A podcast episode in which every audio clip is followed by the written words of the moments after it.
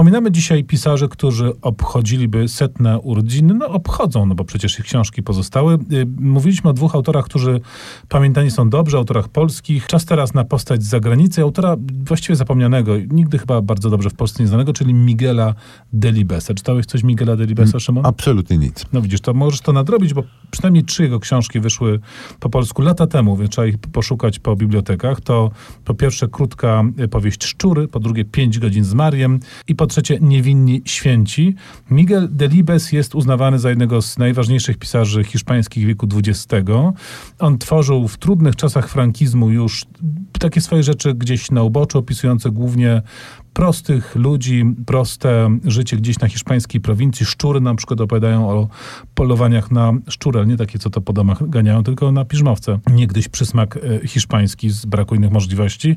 5 godzin z Marią to jest kapitalna powieść, w której słuchamy monologu, dialogu kobiety, która rozmawia ze swoim nieżyjącym, czekającym na pochówek mężem i wypomina mu jego działalność polityczną i małą dbałość o dom. Ciekawe, takie subtelne, dalekie od jakiejś hałaśliwości rzeczy. Warto sobie Miguela Delibesa może nie tyle przypomnieć, ile go w ogóle poznać z okazji tej okrągłej rocznicy. Ja namawiam. Tymczasem kolejnego jubilata chyba nie trzeba nikomu przypominać, bo on jest obecny i jest chyba ciągle czytany. Mowa o Charlesie Bukowskim, to przypomnijmy taki... Aura skandalu pomaga. No właśnie. Enfant terrible amerykańskiej literatury XX-wiecznej. Dopiero co zobaczyłem na ulicy plakat głoszący o kolejnej teatralnej dla odmiany adaptacji jego prozy. Natomiast przez lata jego twórczość ukazywała się w nowych tłumaczeniach w Polsce i to twórczość cała. Nawet takie rzeczy trzecio- bądź czwartorzędne, zarówno twórczość prozatorska, jak i poetycka, więc jest tego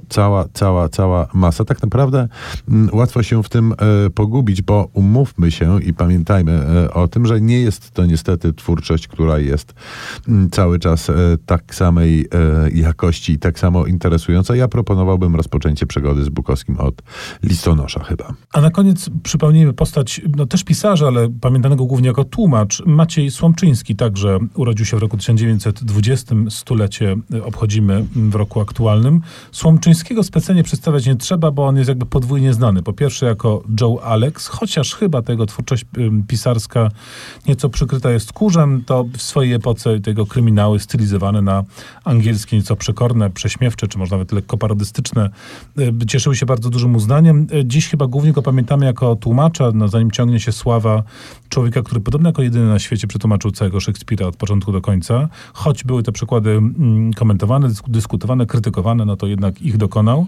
No tak, ale przetłumaczył też Ulissesa, Jamesa Joyce'a. Ja jestem bardzo wdzięczny za kompletny przekład pierwszy i chyba jedyny nadal w Polsce pełny przekład Podróży Gullivera Jonathana Swifta, który pokazuje tę powieść w jej prawdziwej szacie, czyli nie jako książeczka dla dzieci, uproszczona jakaś adaptacja, tylko prawdziwa, drapieżna satyra na ludzkość.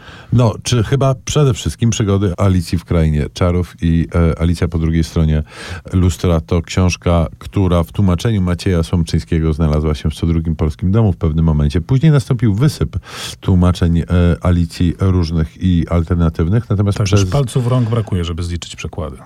Brakuje. Natomiast przez lata to był ten kanoniczny tekst i kanoniczne spolszczenie Alicji. Do dziś zdecydowanie jedno z najlepszych. No ale piosenki to Marianowicz jednak chyba bardziej zaistniał, prawda? Wierszyki. No cóż, nic tak dobrze nie robi na jakość literackiej roboty jak zdrowa konkurencja. A rzeczywiście konkurować z Marianowiczem to żaden wstyd. Namawiamy do sięgnięcia po przekłady Macieja Słomczyńskiego. A żeby się Alicją jeszcze trochę nacieszyć, posłuchajmy muzyki z ekranizacji tej kapitalnej i nigdy się nie starzejącej książki dla dzieci, młodzieży, starych i dorosłych i wszystkich w ogóle.